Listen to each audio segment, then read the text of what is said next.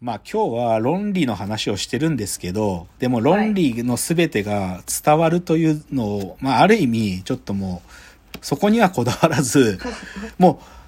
う、なんとかそのエッセンスだけが伝わればいいということをちょっと、あの、改めてもう一回再確認しながら次の作品いきますね。で、次がね、エデンの東ですよ。はい。エデンの東知ってる？いやー、聞いたことない、聞いたことない。ねまあ、エデンの東って、あの、ジョン・スタインベックっていうね、アメリカのはい。小説家ですけど、もう50年以上前の作品ですけど、で、で、その後、その、映画にもなってて、あの、ジェームス・ディーンが主人公の映画なんですけど、で、どういう話かっつうと、あのね、元ネタというか、あの、旧約聖書に、あの、カインとアベルっていう兄弟がいて、はい。で、カインが、あ、あの、兄弟のアベルを殺しちゃうんだよね。で、そうすると、カインは神様から楽園からの追放されて、お前はもう楽園から追放だって言うっていう、うんそう、それが旧約聖書にカインとアベルの物語ってのがあるんですよ。はいで、それをある意味下敷きにして、このエデンの東っていうのは、ある兄弟の、まあ、ある意味兄弟殺しの話なんですよ。はいはい。その兄弟殺しに進んでしまうその運命を背負った子供たちっていうか、うんまあ親子三代の話なんだけど、はいはい。で、その、どうしても父親から愛されない。自分という存在は愛されない。けど、親に愛されるもう一人の自分の兄弟がいて、はいなぜ父は俺を愛してくれないのか。うんその葛藤を書いてるんですけど、うんで、まあ、ちょっとね、あんまり長く言うとあれなんだけど、まあ、あのね、はい。ハハミルトン家とトラスク家っていう二つの家族が出てくるんですよ。でで、それが、まあ、親子さんですっげえ長いの、この話は。すっげえ長いよ。三代。うん、はい。そう、三代だから、もう大河ドラマでもいいとこだから。あ、そっか。そう。で、はいでね、ラストシーンの部分だけちょっと言うとね、あのね、あの、キャル、二人の兄弟がいるんだけど、キャルとアロンっていう二人がいて、はい、で、キャル、キャルがね、その、アロン、アロンを、ある意味、なんていうのかな、あこのキャルっていうやつは、どっちかというと自分の中に少しそういう邪悪さっていうのがあるってことをずっと思い悩んでるやつなのよ。んで、アロンってやつ、弟は、すごく無垢なの。超無垢なはい存在なの。で、で、そのアロンに、ある、あることをばらしちゃうんだけど、で、あることをばらしちゃうことで、アロンが自暴自棄になって死んでしまうんですよ。で、それで、兄だったキャルは、なんで俺は弟、あんな無垢だった弟にそんなことを伝えてしまって、アロンを死に追いやってしまった俺はなんて悪い奴なんだって思い悩んでる。で、で、そのキャルが、で、ででもそれはね、ある意味、なんていうかな、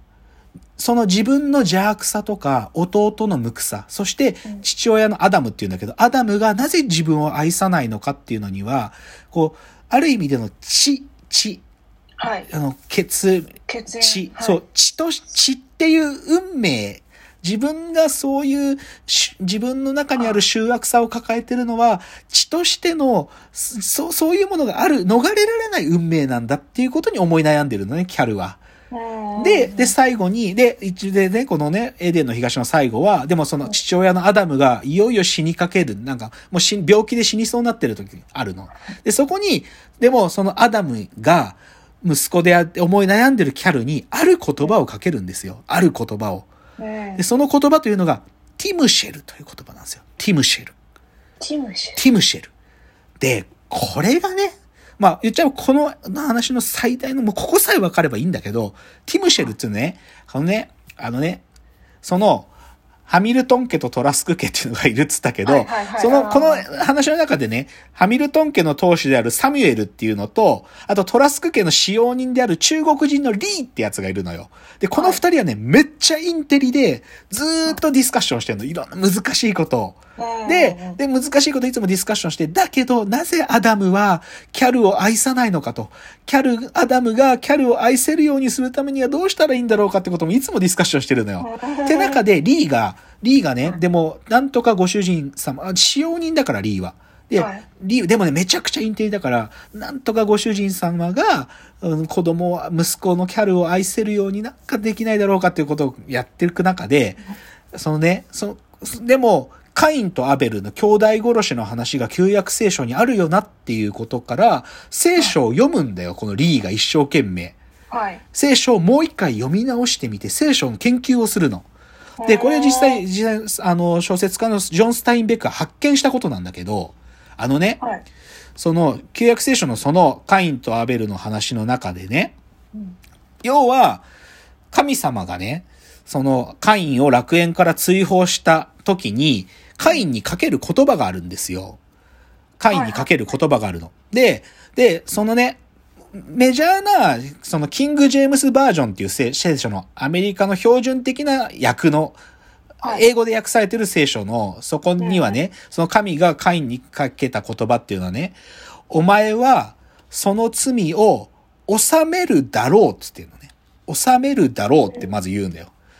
はい。近定訳聖書。あ、ごめん。このキンキング・ジェームスバージョンでの翻訳は、お前はその、だからこ弟を殺した罪ね。お前はその罪を収めるだろうって言うんですよ。はい。で、だけど、んなんかしっくりこないなと。なんかそのカインとアベルのその話を読んでる時に、なぜ神はお前はその罪を収めるだろうなんて言ったのかなっていうんで、そのリーっていう使用人は、うん、しっくりこないっつって別のね、翻訳のバージョン当たるの。はい。それがアメリカンスタンダードバージョンっていうやつのや翻訳で、そっちを見ると、お前は罪を収めなければならないって言ってるのよ。うん。で。